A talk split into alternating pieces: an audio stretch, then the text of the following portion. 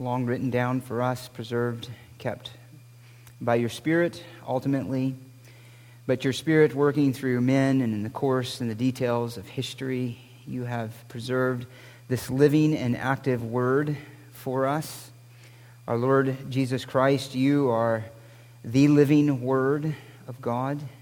And here we have this written word of God, which in it we hear your voice, we behold the revelation of your glory. We have your promises, we have your instructions, we have your majestic being and glory displayed for us. We have everything that we need for life and for godliness. And we pray that you would do your work in us through your word and by your spirit, these two inextricable realities that you work by your word and by your spirit in us, conforming us to the image of Christ teaching us what that looks like and how to live it out. And so it is to that end we pray, particularly as we look again this morning at the issue of marriage and particularly the role of the husband. Oh God, how we need constantly to hear what it means to be a husband that brings glory to you. We pray that you would shape us and mold us, we who have that role, to be that for your pleasure and for your glory, O Christ. And it is to this end that we pray. Amen. Well, open up your Bibles to 1 Peter chapter 3. 1 Peter chapter 3. Chapter we're becoming very familiar with. We're in verse 7 this morning. And instructions to husbands. Instructions to husbands. And let me begin uh, our look at this verse this morning by making mention of this reality that so often we have a tendency to see God's commands and instructions in light of their applications to others. Would you agree with that? That we tend to see God's commands to in light of who else needs to hear that command and who else needs to be obeying that command. Uh, we can, even as God's people, sometimes process God's commands through a lens of a self righteous and a self serving attitude. We have that tendency, far more concerned with the obedience of others than our own. Now, we are commanded to point out sin in one another's life. We are commanded to come alongside a struggling brother or anyone who's caught in a trespass. We are commanded to do that. In fact, doing that is an expression of humble love. It takes a great amount of humility uh, to do that in, a, in the right way. But we're to do this rightly only after we've come to grips with those truths in our own lives. When we've been humbled by our own failures in those same areas, when we've been broken by our own sin in those same areas, are we in a position to rightly, or at least righteously, go to another sinning brother and address whatever area needs addressing in their own lives? And so God gives us many instructions along these lines. In Galatians 6, you are caught in a trespass, you are spiritual. Go to such a one in a spirit of gentleness, looking to yourself as well, lest you be tempted in the same thing. Jesus gave that instruction to the self righteous leaders of Israel. Before you are concerned about the speck in your brother's eye, remember, take the log out of your own eye. In other words, be more grieved and aware of your own offenses to God before you would be concerned about another's offenses. So we do this in a variety of ways. Uh, have you ever done this? So and so should be listening to this sermon. Don't act righteous. Come on, you pious people, you. You know that you've done that. I've done that. You've heard a sermon where sin is being confronted, and you're thinking somebody else needs to hear that sermon. And that may be so, but we need to hear it for ourselves first and evaluate how we're doing in that area. And one of the areas where we tend to do this as much as any, as probably more than any, is in God's commands to husbands and wives. God's commands to husbands and wives. In other words, in his commands to husbands and wives, there is a tendency of one spouse to be more concerned about what the other should be doing and less concerned about our own responsibilities in the marriage relationship and God's commands to us. And then behind this, really, you could say there is that command don't return evil for evil. Often we feel justified, just kind of looking at it broadly, justified to treat someone wrongly because they treated us wrongly. And so we say, well, they did this to us. If you have children, you've heard that lots of times. If you're around adults, you've heard that lots of times. I can't do this to them, or they don't deserve it because they did X, Y, and Z. But God gives us commands individually that are to grip our hearts and that are our own responsibility to live out for His honor and glory. And so in marriage, this finds a particular, particular kind of conflict or a tendency to be more concerned about our spouse than ourselves. Uh, one common area uh, that this can happen is in Paul's instructions in 1 Corinthians chapter 7. We won't spend time there, I just mention it. In 1 Corinthians chapter 7, Paul gives this really, in this cultural context at the time, would have been a somewhat radical instruction when he tells them, husband and wives, to stop depriving uh, each one uh, another physically except for a time of agreement. He says right before that, the husband must fulfill his duty to his wife, likewise, also the wife to her husband. The wife does not have authority over her own body, but the husband does, and likewise, the husband does not have authority over his own body, but the wife does. The, the radicalness of that instruction is that the husband was not given the full rights within the marriage, but is given rights that the wife is also equal to, namely that for pleasure in marriage of sexual satisfaction. So often, however, that can be used in marriage as a club to make demands on the other one. See, your body is not your own, it's mine, you have to do what I say. And in fact, the whole intent of that command is just the opposite that we are to see our own bodies not as our own, but under the authority of our spouse. You see how we can twist these things around, and that happens in marriage all the time. But probably no place does it happen more greatly or more grievously than in the area of submission and of course, we've spent lots of time on submission because that's the text we find ourselves in. And particularly that submission to us as believers in all areas of life, to civil authority, to government, to those who are over us just in the course of this world, from slaves to masters. In our context, that could be employees to employers. And here in 1 Peter 3, of wives to husbands, of wives to husbands. And so often that idea of submission by husbands is used again as a tool, sometimes even as a weapon.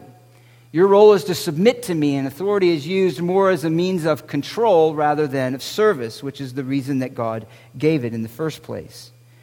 Too often it's used by husbands as a tool to make demands rather than compelling us to serve and be the kind of man that makes submission easy and desirable for our wives. We should be someone who is easy to submit to because of the, our character and because of the gentleness of our disposition, because of our care for those God has given to us as wives. Now, so God is going to address this head on in 1 Peter 3 7.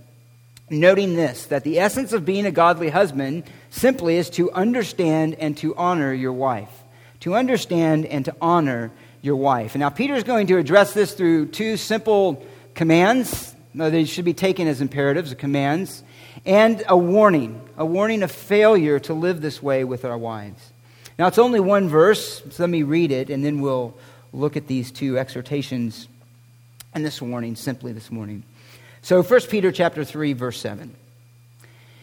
You husbands, in the same way, live with your wives in an understanding way as with someone weaker, since she is a woman and show her honor as a fellow heir of the grace of life, so that your prayers will not be hindered. Again, one verse, simple command. It is a command to husbands and how we are to treat and live with our wives to the glory of God. Now, before we get into the first exhortation, let me just briefly make a few observations. Peter is here addressing a, clearly a new class, husbands, that little word that's translated for us uh, in the New American Standard in the same way is also could be translated likewise. He does that consistently, uses that term to introduce a new group of people that he is addressing. And in this case, he's addressing husbands. Husbands. He's moved on from the idea of submission, which was exclusively addressed to the wives. Husbands are never called to submit to their wives in that role of husband and wife. But the husband is here commanded to exercise this authority that he has in the marriage relationship in a particular way that brings honor to his wife, to, bring, to treat her with tenderness and honor. Although this is much shorter in length, it is a statement that is beautiful and packed with a profound, profound instruction to husbands. Now, one observation then is this, or a second. Peter is addressing here believing husbands. In verse 1, he was addressing believing wives. In verse 7, he's addressing believing husbands. This is a letter to the church. Now, that's important to notice. Note for this reason is that only a believing husband will able, be able to feel the weight of this command by Peter, ultimately by the Holy Spirit who gave us Holy Scripture. This is something that will be a desire of every godly husband. If you do not know Christ, if you do not have the Spirit of God in you, you will try in vain to live this out to the glory of God. You will end up in constant frustration, and you will have very little motivation to do so. But the believing husband who has the indwelling Holy Spirit is provoked and compelled to listen to this word and to bring our life into conformity with it. And the same as it was with wives. Only a believing wife with the power of the Holy Spirit, with a regenerated heart, with the indwelling Holy Spirit, can have the ability to submit to a husband who is not a believer and may even mock her and make life difficult. And so it is here with a husband. Every command of God requires the grace of God by the Holy Spirit. Another observation is simply this that Peter was a married man. In 1 Corinthians 9, Paul addresses Peter as one who brought along a believing wife. He was a married man, and so Peter uniquely, uh, in a way that the Apostle Paul couldn't, demonstrated this and was to exemplify this own instruction, uh, this instruction in his own life. So what he lays down here for all husbands, he obeyed as a husband, and he demonstrated in his life. Let me make a third and final observation: is this, and this is only because some of you might have different translations. Uh, the NASB and the ESV translate this in slightly different ways. It doesn't affect the overall meaning, but it will be particularly um, noticeable as we look at it specifically. Uh, in verse 7, the ESV translates it this way. Some of you have this. Live with your wives in an understanding way, showing honor to the woman as the weaker vessel, since they are heirs with you of the grace of life. And this is, again, just simple. I just want to note it in case you get confused. This makes understanding and showing honor based on the woman as the weaker vessel, so both understanding and honor based on the woman as a weaker vessel, and being an heir, the grounds of the whole exhortation of the entire verse. Whereas the New American Standard says, Live with your wives in an understanding way, since she is a weaker vessel, and she, since she is a woman, show her honor as a fellow heir of the grace of life. And this makes understanding based on the woman who is a weaker vessel, and showing her honor based on the fact that she is a fellow heir of the grace of life. Now, in the end, as I said, in the overall point, it doesn't matter that greatly, uh, only in some specifics in terms of how we'll approach it. I think the New American Standard more accurate reflects, if you were to, if I had a screen here, I'd show you a visual of the way that the grammar is. It's very nicely paralleled to one another. And so Peter is here giving two clear instructions, two clear exhortations, and then the explanation of that exhortation. So, namely, live with your wife in an understanding way because she is a weaker vessel, because she is a woman, Give her honor as a fellow heir because uh, she is one who is a fellow heir of the grace of life. Now, that being said, let's look at the first exhortation then. And it is this in verse 7 Husbands, treat your wives with compassionate understanding. That's his exhortation. Husband, treat your wives with compassionate understanding. He says again, live with your wives in an understanding way as with someone weaker, since she is a woman. More literally, and I think helpfully, uh, it could be translated this way Live together according to knowledge as with a weaker vessel with a woman. Live together according to knowledge as with a weaker vessel as with a woman. That's the idea here. Now, due to usages in other places, some take that term live together to be almost exclusively, you might run across this, to refer to the sexual relationship. And the idea then uh, for those who take it that way, which is not the majority, but some do, would be a word to husbands to say, live together with your wife faithfully, purely, chastely. Live to her in a way in which she is the one who alone shares these affections as her husband. However, that's, again, not the best way, nor is it the most common way. The grammar strongly suggests that the following phrase uh, uh, produces Peter's intent, namely that to live with her in an understanding way is because she is a weaker vessel, which speaks to something about the constitution and not to the sexual relationship. So we are to live with our wives in an understanding way or according to knowledge.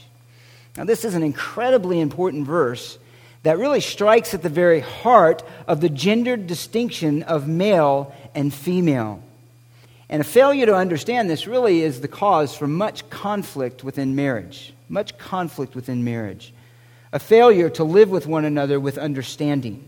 A failure to live with one another with understanding, and particularly, in this case, husbands who fail to rightly understand their wives. Understand their wives. Now, what does he mean here? He particularly attaches this understanding, he says, as with in the New the American Standard, someone weaker, literally as with a weaker vessel, as with a weaker vessel, with a woman. What in the world does he mean here? Well, it's helpful to make a few observations, and I won't go through all of these, but that term weaker, that's really the sticking point. What does it mean to say weaker? Well, if you just were to trace that term out, it has, I counted at least nine different nuances as I went to uh, each of the uses of it in the New Testament nine different nuances, nine different ways that that term weaker is used. It speaks of physical weakness or sickness, spiritual weakness against temptation. The spirit is willing, the flesh is weak. It's used metaphorically of how the gospel is perceived by the proud. The gospel is weakness to the proud Greeks who exalted in their intellect and in their supposed knowledge, their empty knowledge. Sometimes it's translated as helplessness, is when he says in Romans 5 6 that we were before Christ helpless, and God rescued us in Christ in that helpless condition. Same term here. He's, Paul uses it sarcastically of himself to describe his ministry in contrast to the Corinthians, who were very proud and boasting in their spiritual ability and their insight. And he says, by comparison, he as an apostle is weak. And he uses it again in a variety of other ways. But in all of the usages, there, usages, usages, there's one basic idea that runs through all of it in that term. And it is this it's the idea of vulnerability. The idea of vulnerability. Someone who is weak, in whatever way it's used, is in some shape or form in a vulnerable position. They're in a vulnerable position. They are in a position of weakness. Now, the second term we should note here then, so we want to understand this phrase, is the term vessel. Again, that doesn't come to that you might have a note in your margin in the New American Standard. Some of you may have translations that actually say vessel. That's the term that he uses here. And it's important to note that for this reason. Is in scripture this idea of vessel is a term used of both men and women. And so even though here he says husbands live with your wife as a weaker vessel, in an understanding way, as a weaker vessel, he is, by the use of that term, acknowledging that both of them, before God, live with a sense of human frailty and fragility. That both men and women are vessels and have a measure of weakness before God.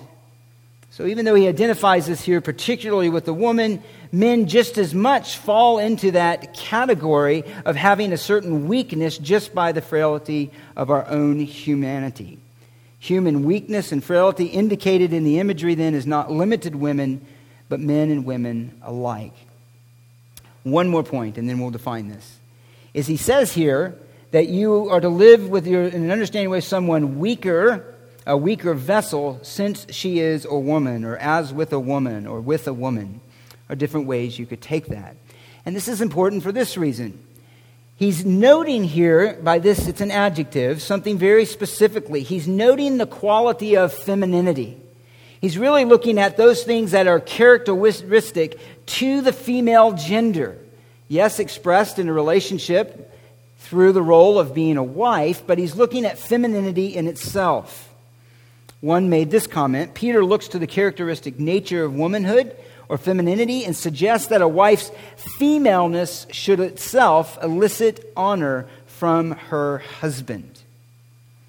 Now, the reality is that femininity, as with masculinity under the conditions of the fall, have both strengths and weaknesses, both positive and negative aspects. So here it is that this address to a woman is here not, noticing, not noting particularly that there is a weakness in femininity, but noting that under the conditions of the fall, those things that are characteristic of feminine, of uh, woman, of femininity, can be taken advantage of. That's the idea. That's the idea here. So, what does Peter mean? What does he mean here then to call a wife or a woman the weaker vessel? The weaker vessel. Well, as we've noted well before, what it doesn't mean is this it doesn't mean that your wife or a woman is in any way inferior in terms of intellect, in terms of strength, in terms of spiritual accessibility to Christ, in terms of spiritual maturity, in terms of spiritual wisdom, in terms of spiritual giftedness, in terms of spiritual character. In none of those ways, and as a matter of fact, often the wife outshines the husband in those areas. That's not uncommon at all. I can say that in my own marriage. That's the case for us. And I lean on no one and have no greater respect for anyone than the wisdom of my own wife and her insight into situations. It doesn't mean in any way that there is less maturity or wisdom or spiritual strength or any of those things. It does not mean that. So then, what does it mean? What does it mean to say the wife is a weaker vessel? Well, there's a couple of possibilities. One, and this is, many would emphasize this aspect, to say she is a weaker vessel is to say that she is weaker physically, that she's physically weaker. And because she is physically weaker, there are more opportunities for the woman to be exploited and to be taken advantage of. That's actually one of the most common ways. Another way that weakness could be taken here is referring to her vulnerability within the home and within society within the home because she takes the role of submission, which leaves her open to more susceptible to abuse, and within society in general because the women typically have less rights as with men, less protection. And they would, it would have the idea then of the husband's need to guard her from abuse, mistreatment, being taken advantage of, and so forth. It could also refer, I say there's four, it could also refer, thirdly, to a spiritual vulnerability to deception and to false teaching. A spiritual vulnerability to deception and false teaching. Or it could, lastly, here fourth, refer to the emotional makeup of women in general, which are often more sensitive than men. One said that while this is something which is a great strength, it nonetheless means that wives are more often likely to be hurt deeply by conflict within a marriage or by inconsiderate behavior on the part of the husband. In other words, there's more emotional damage, there's more hurt, there's more pain that women tend to be more susceptible to than men. That's at least how one takes it. So it could refer to physical strength it could refer merely to the position in marriage. It could refer to spiritual vulnerability to deception, or it could refer to the emotional makeup of women in general. How then are we to understand this? What does it mean to say she's weaker? I think it's probably best to see certain elements of all of those in some level, but primarily the first and the second, namely this that women and wives in the marriage relationship are weaker in this way, in two primary ways one, physically and positionally. Physically and positionally, they are weaker and require the particular sensitivity and care of husbands to protect, nurture, and honor. Now, this wasn't a totally foreign concept in that time, although it was a minority idea. I've mentioned this author before. He's an ancient author of this time, reflecting certain strain of thinking that was present, certainly to these readers. His name is Plutarch, and he said this. He made this statement in one of his works The husband ought to show no greater respect for anybody than for his wife. And that's a pagan writer. The husband ought to show no greater respect for anybody than his wife. However, that was not in the main how these relationships worked out. That was not in the main how women were viewed at this time. More accurate to say, or at least more broadly, it's accurate to say, as one did, paganism always tends to abuse women on this account. Her rights are reduced, often greatly. Her status is lowered, often shamefully. Heavy loads are put on her. She is made man's plaything or man's slave. The fact that she is weaker is always exploited. And that actually would be the larger thing that we see or characteristic that we see displayed throughout the history of man is exploitation, abuse. Being physically weaker, women and wives sometimes have been subject to all kinds of abuse. Of course, most commonly what we think of is rape, physical abuse within marriage, sexual abuse, or just living under the threat of someone who is stronger than she is, someone whom she cannot physically confront. Now, there's always exceptions to this, of course, but that is generally true. And a husband is to understand that there is, in that reality, a certain kind of vulnerability that a woman feels. There's a certain kind of vulnerability that a woman has to someone who is stronger than she is, who is physically stronger than she is. Now, we have in our culture, we've mentioned recently when we talked about feminism and its effect, as you know, that recent, you've probably heard it in the, the news, talk about it, the idea of toxic masculinity toxic masculinity, and that is to look at masculinity and all of its abuses, which are some of what I just mentioned, and say that it is the very idea of masculinity itself that is wrong. It's spoken against the strength and the natural instinct to protect women is so often abused, and therefore masculinity itself, as it said, needs to be eliminated. However, that strength, that ability that God has given men, that stature of strength over women that God has given, in its right understanding and use, should have that natural, compelling instinct to protect, to protect, to nurture, to care for. That should be the natural instinct of men in their understanding the vulnerability of their wives weaker, to treat them with kindness and with gentleness as to someone who is weaker, who would look to them for protection, who would look to them for care. That is indeed a reality. And that's why it's really a sad commentary on our culture and any culture that would say our demand for equality, as ignorant and misguided as it is within the ideology of feminism, or what at least is popularly feminism, not every branch of feminism, is to say that in order to pursue this idea of equality, ignoring God's distinctions of gender, that we want to send our women combat. We want them to be in a foxhole. We want them to shoot guns and see the blood and gore and the violence of war the same as men. That's before our government and our military.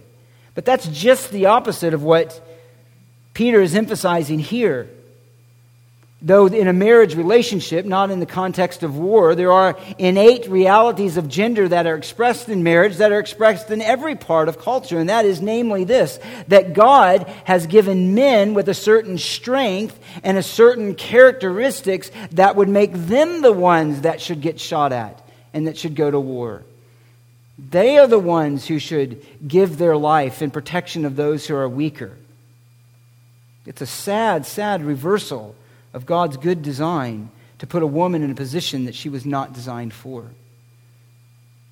And so here it is within the marriage relationship that one part of this instruction is to recognize, husbands, that our wives are physically weaker. And our strength was never meant to abuse, to intimidate, or in any way make our wives feel threatened or unsafe, but just the opposite. The safest place our wives should feel is in our presence as husbands. The safest place that they should feel is in the home where they are treated with gentleness and when they are treated with kindness. A second way that this instruction comes to us then is in the woman being positionally weaker. That is, in this relationship of marriage, the role of submission, which is a certain kind of vulnerability to it, is assigned to the wife. Is assigned to the wife. And of course, we note that submission is anything but weakness. We've already noted that before, that in fact, to be submissive, and particularly under these conditions that he's addressing in 1 Peter chapter 3, takes in fact a great amount of strength. It takes the greatest amount of strength and courage, of spiritual strength and of faith, the largeness of faith it takes for a woman to live submissively in obedience to Christ in these conditions of an unbelieving husband. Or of any husband, even for a believer, is disobedient to the word, although particularly here he's referring to an unbelieving husband. It takes a great amount of strength. And of course, the example that he just gave of that strength is Christ himself, who did not revile, though being reviled, he didn't revile in return. While being threatened, he uttered no threats, but he kept entrusting himself to him who judges righteously. He himself bore our sins in his body on the cross so that we might die to sin and live to righteousness. That's the kind of strength that's displayed in the submissive wife a largeness of faith, a depth of faith, and a strength of faith that shines with glory.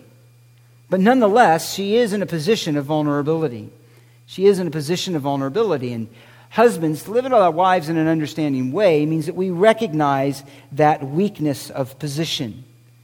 And too often, again, that is something abused. Women are made to bear twice the load in a marriage too often emotionally, relationally, and practically. They are called to do far men than, far more than men who see this role or the role of the wife more as a means of serving them rather than treating their wives with self-denying service and sacrifice. One author noting this petition said this, and it's helpful. I'll read it. The wife may be considered weak because of her role as wife. She, by marrying, has accepted a position where she submits herself to a husband. Such a position is vulnerable and open to exploitation. The husband is commanded not to take advantage of the woman's vow of submission. Her acceptance of a position of weakness and submission to him is a call for her husband for consideration and thoughtful support. Consideration and thoughtful support. And again, I just would make an application here to single women is when you enter into marriage, you are entering into that role. You need to know, and I'm, I know I kind of harp on this, but I have three daughters. You need to understand that the priority in any consideration of marriage is the character of that man. That is something you need to see, you need to see tested, and you need to observe its reality. To enter into marriage foolishly or based on emotion or being in love with the idea of love is the height of foolishness and will not end well. It will bring much sorrow and heartache that could have been avoided. So, from that side, the woman is entering into this relationship, and that's why character and godliness is of the utmost concern when you consider that. From the husband's side, what Peter is addressing here is he's saying that is a call for us to live with understanding, with knowledge. Gnosis is the idea here, is the term. It calls for us to be understanding. That means this that we are to be intentionally or we are to intentionally seek to understand our wife in a way that we can better serve her and meet her needs. It's simple. That's the exhortation. Men, understand your wives in a way that you can better serve her and meet her needs. As I mentioned before, so much conflict and hurt comes in marriage from a failure to apply this on both sides. But there's a natural tendency of a husband and wife to assume this that their experience of life, that their perception of life, that their responses to life are exactly the same for both. So a husband treats his wife as if she should act like a man, and a wife can tend to treat her husband as if he should act like a woman because there's a lack of understanding, a lack of effort into understanding the other's position. And so, therefore, so much conflict comes from that very thing alone. Men and women often process things differently, they bring different perspectives to a situation. And men, our failure too often is not to appreciate or take the time to understand our wife's unique perspectives and struggles. There's too often a tendency to be critical and to judge when she does not respond as you think that she should when she does not respond as a man, when she doesn't process emotions in the same way that you would process emotions. In other words, when she acts like a woman and not like a guy. And we are to understand she's not a, she's not a man, she's a woman. And she has this precious quality of femininity which, as glorious and wonderful and as capable of displays of spiritual strength and the glory of Christ as it's able to produce, is also a position that puts her in many ways in a vulnerable, with a vulnerability that we need to take care and concern for. So, a simple question is this Husbands, how much effort do you put into understanding your wife? How much effort do you put into understanding your wife? How much effort do you put into knowing her perspectives, her struggles, her hopes, her desires, her thinking? Could you, if you were asked right now, those of you who are married, name what your wife struggles with? Know what her perspective on your circumstances in life is? To know what her particular struggles are? Could you do that? Have you asked her? You need to ask. This is just a, a, footnote. I would suggest that husbands and wives need to regularly, and husbands, you need to lead this, need to regularly have times to meet or at least make a regular part of your conversation to try to understand your wife, to listen before you speak. Now, we'll continue on, but let's look at the second part. Husbands, the second exhortation is this. The first is live with your wife in an understanding way because she is a weaker vessel. She is in a position very often of vulnerability. Secondly, husbands, show your wife honor as a fellow inheritor of salvation. He says, uh, as with, since she is a woman, uh, and show her honor as a fellow heir of the grace of life. As a fellow heir of the grace of life. Now, this is a profoundly comprehensive statement that defines the husband's attitude toward and treatment of his wife. Husbands, you are to esteem her, you are to treasure her, you are to value her as a precious gift of God placed in your loving care. And not only that, it is a care that God has placed her in that He has an utmost concern for as her father, that you do it well. That you do it well. He loves her more than you ever could, and He is intimately and intensely concerned with how well you are caring for His precious daughter, even though you are a son. It's His precious daughter, it's a daughter of God that you are married to. Now, what does this mean? Again, what does He mean here? Well, first of all, it means this. It means then that this isn't merely great shows. We just had Valentine's Day. Sometimes that's the only time a husband does something, gets, that is why he knows his wife appreciates that one day out of the year. You write a really sweet card and then you write another one next year. It's event oriented. But the language that he uses here speaks of a continual activity. It's a continual activity. In other words, showing your wife honor is not something that you do on a special holiday, special events, birthdays, or whatever. It is a continual pattern and habit of your life to honor her. It's a disposition of your heart and your character to honor and esteem her within. That's what a husband is called to to honor and esteem and value her in his heart. Again, it's not simply an event. It's not just the way you speak to her in public and around other people who will judge you.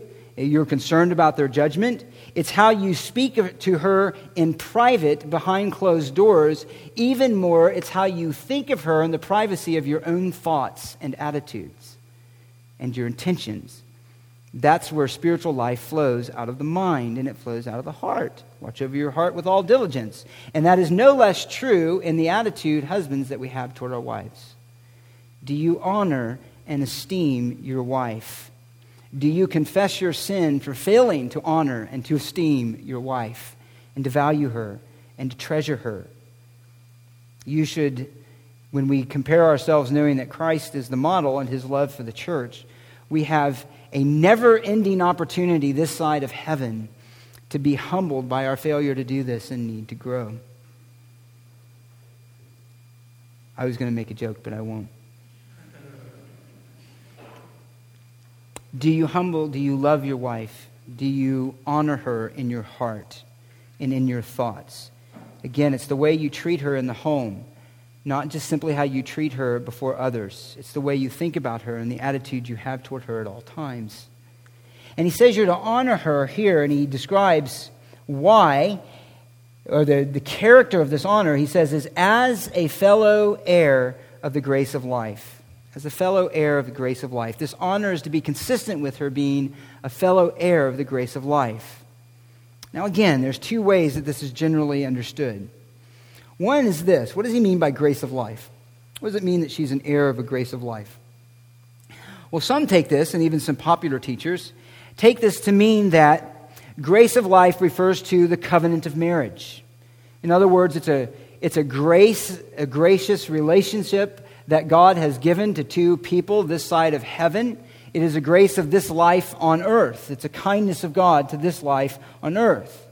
One is, uh, who holds that refers to it this way. He says, It refers not to eternal life, but to the true and intimate friendship that belongs only to those who are possessors of God's most blessed, blessed gift in this life marriage.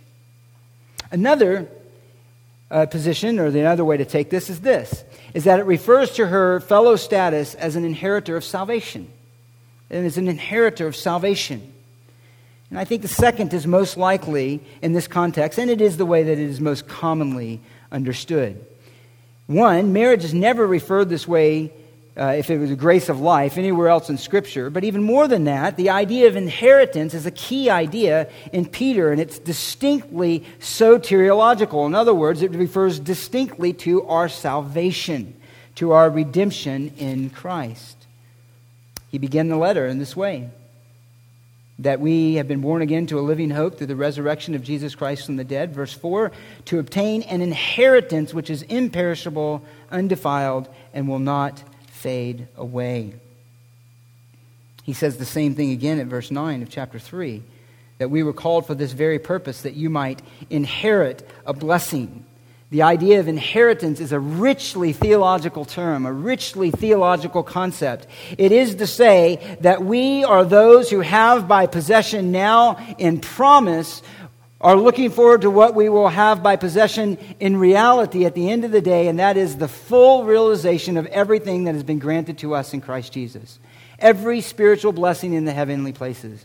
We are inheritors of the fullness of redemption. We are inheritors of the full realities of sonship. We are inheritors of the full realities of the kingdom of God. And that's the idea here. She is a fellow inheritor of those things with you, a fellow inheritor. And indeed, since this is a believing life, our gracious living is imported with all of the concepts of her being a part then of the body of Christ. Of the body of Christ. Sometimes we can treat our li- wives as though they deserve less patience, less kindness, less honor, less service than those we would give to in our ministry in the church. We can treat them as if they were less than other Christians and deserve less than other Christians. And in fact, it's just the opposite. She is a fellow heir of the grace of life. She is as much a child of God and a part of the body of Christ as the believing husband. Calvin, picking up on this, made this helpful comment. He says, When we consider that we are members of the same body, we learn to bear with one another and mutually to cover our infirmities. This is what Paul means when he says that greater honor is given to the weaker members, even because we are more careful in protecting them from shame. Husbands, do you protect your wife from shame and anything that would dishonor her? Do you protect her reputation? Do you protect her emotions? Do you protect her honor? You are to honor her as one who shares the same realities of salvation. She has the same promises of God as you do. She has the same love and protection of the Father as you do. She has the same sanctifying spirit working in her as you do. And even more, she has received the same grace of God in Christ as you have received. And so you are to live in grace. Grace should mark your marriage. To have a graceless marriage of two professing believers is a contradiction. Does your marriage reflect grace, forgiveness? Does your home reflect that? Look, we're all going to sin. We're in the same home together. We have two sinners. We're going to mistreat each other. We're going to be growing spiritually and in the, long, in the, in the process of that growth, we're going to do things that we would not do at a later point. We're going to see them as wrong. But does grace operate in your home and in your marriage? If anything should mark a Christian marriage, it's this it's forgiveness, it's love, it's tenderness, it's every part of the fruit of the Spirit in a child of God. To have a graceless marriage denies the gospel and it denies one's profession of faith. Our marriages, then, are to be marked by grace. We are receivers and fellow, uh, fellow heirs of the grace of life, have received forgiveness of sin, have received every promise in Christ, have received the hope that extends beyond the grave, and those are the kind of motivations that should be operative in our marriages to be gracious marriages. Husbands, do you treat your wives with grace? With grace. Are our homes marked by grace? A key theme in our lives and of Peter is that our lives as Christians bear witness and affirm the gospel of Jesus Christ. And at its heart, it is a message of grace. We live as believers in an environment of grace, of God's unmerited favor to those who deserve wrath. God's unmerited and overflowing goodness to those who were by nature rebels and deserved judgment. That's what God shows to us. And so we both have received that. And so then what should mark a husband's care for his wife is grace. Is grace. A key theme throughout Peter. I won't read through all the verses. The grace of life. So, how do you honor your wife? How do you honor your wife? Well, let me give some ways first, negatively, of how you dishonor your wife. How can you dishonor your wife?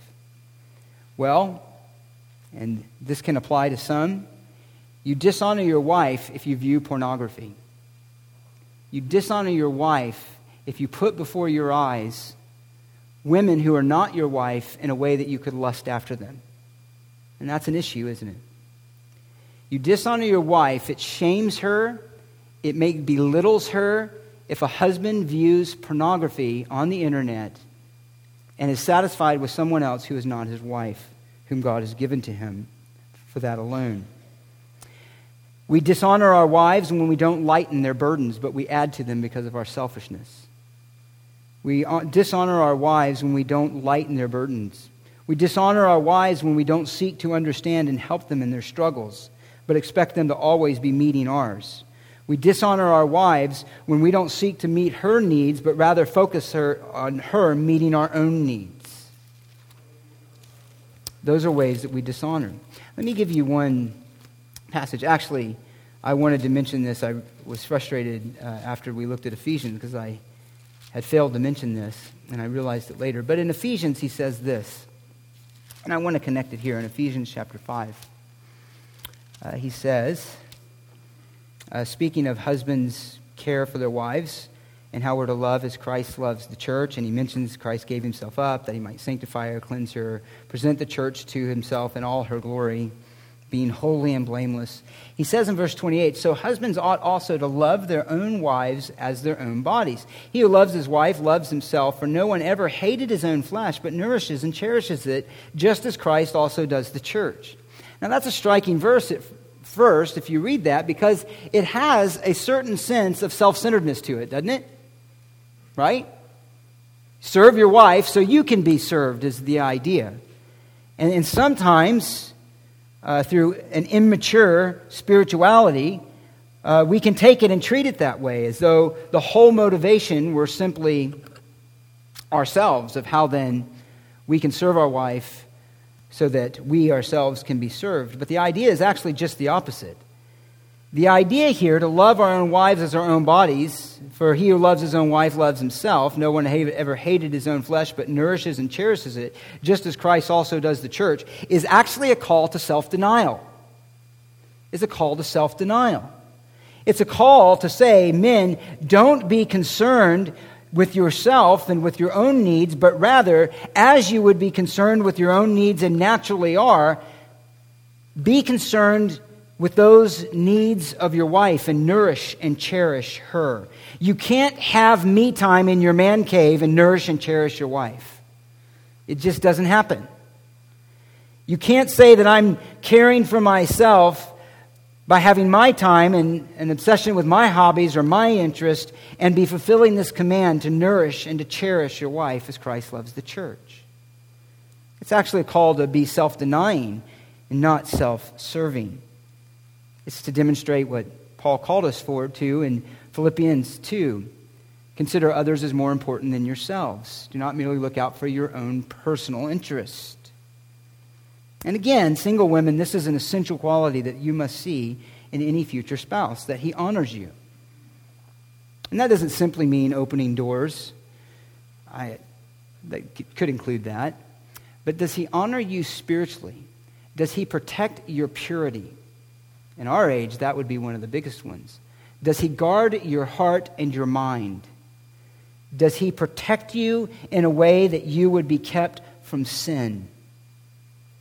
Does he treat you as a precious one who is not to be violated or corrupted in any sense because you are a part of the bride of Christ before you are anything to him? Does he treat you that way? Men, do we treat our wives that way? He honors your integrity, he honors your purity, he honors your value and worth as a person and a sister in the Lord. And that's the only kind of that a woman who is single, who professes Christ, should be interested in. And let me just, as a footnote here, that means on the other side that women, that's the kind single women of man you should be attracting. And that's going to be reflected in the clothes you wear and the places that you go and the things that you do. A godly man is going to be attracted to purity, and a godly woman is going to be attracted to a man who guards her purity. So, men, do you honor your wife? Or maybe I should ask this this is a little more piercing. Does your wife feel honored? Does she feel honored by you?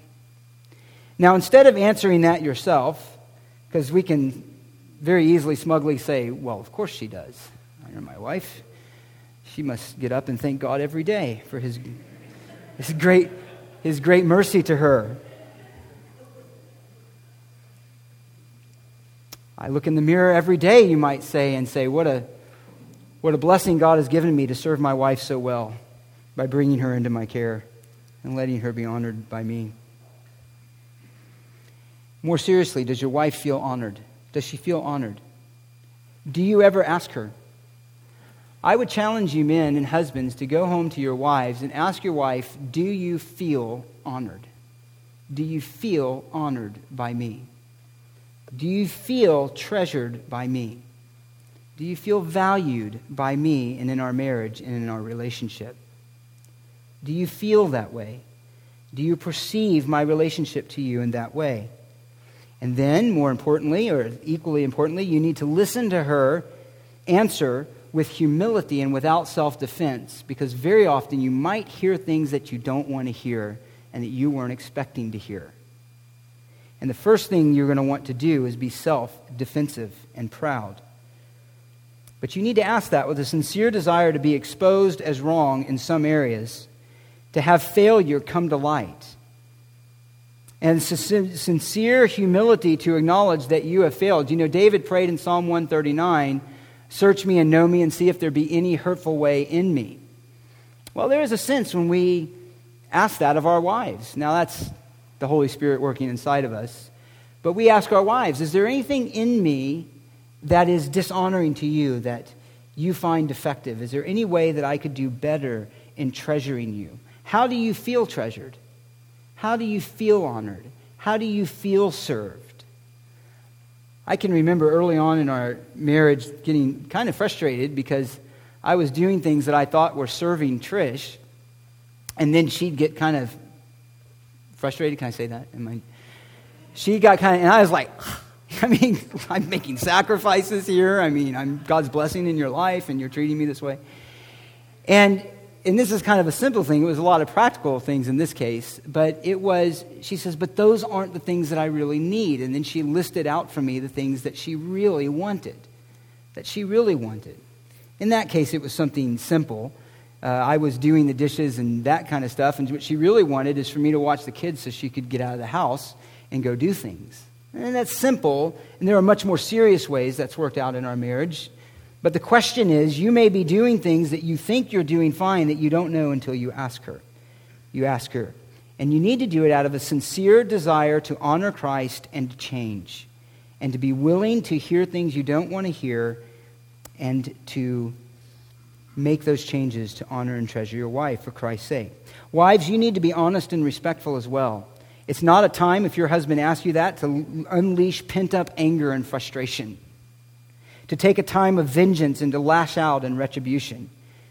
Rather, you are to respect him as your husband, and you are to honor him as one who has just made himself vulnerable to you in order to grow in his relationship with Christ. And you should be tender and careful in how you point these things out. Husbands, you need to receive it whether she is or not, but wives, you need to be careful and make an effort to recognize his wrongs in a way that is redemptive and not condemning. Neither of you are perfect. And it doesn't mean that there won't be disagreements in perspective or that misunderstandings will not be exposed. They will be. But you must each resolve to be quick to hear and slow to speak, to actually try to understand what the other person is saying, and not assuming that you know what they mean. Ask questions. Ask questions. Pray. And be quick to confess sin with your attitude when the conversation doesn't go the way you want it to. So there's very personal here, and it's very great opportunity for feeling shame, attack, and embarrassment, and vulnerability and defensiveness. But men, this should be a regular question that we ask our wives and check in with her on. Now, let me note lastly here the warning.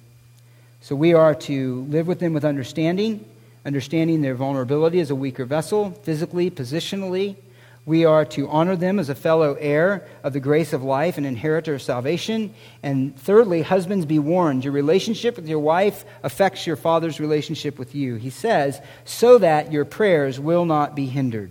So that your prayers will not be hindered. This is an incredibly important statement. And I'm going to sum it up in this way just two, two points, and I'm going to make them quickly. And that's this this is an incredibly kind and gracious word from God. It shows his kindness to his children and it shows his kindness to wives.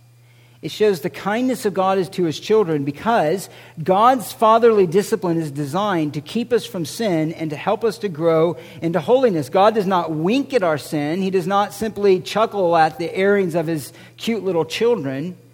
He takes sin very seriously because he knows sin is the greatest threat to our soul, to our joy, and to his glory, and is the greatest threat to marriage. And so, if a husband is not doing this because of sin in his life, sin in how he treats his wife, God is not going to tolerate that. He is going to take action, he's going to intervene, he's going to discipline.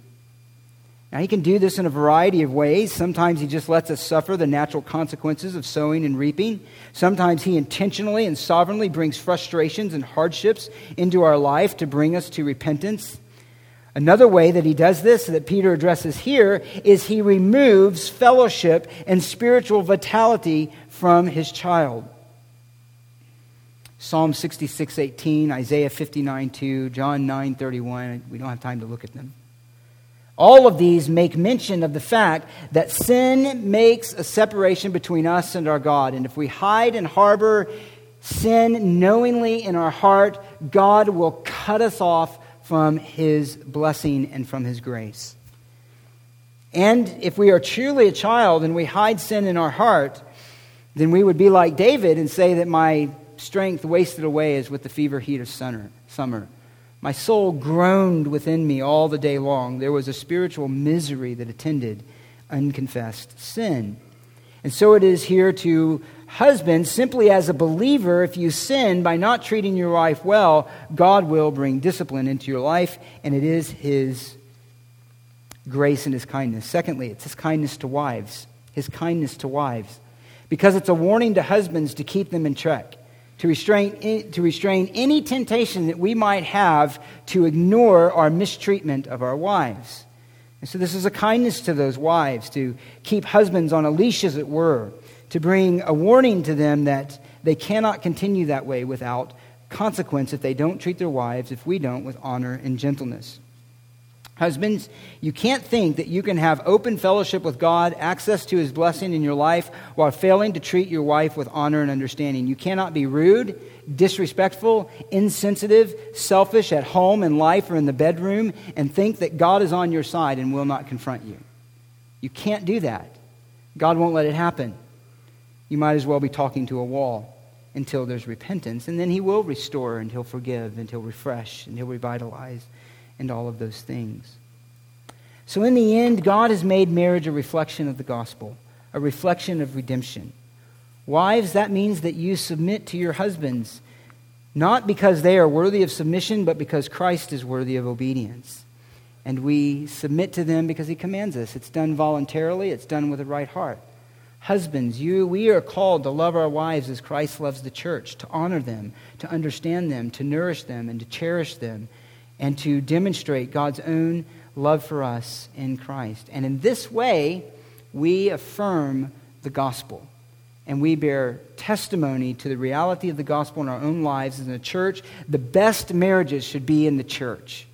It is a shame on the Christian church that an unbelieving couple would have a better marriage than a Christian marriage of those who profess Christ.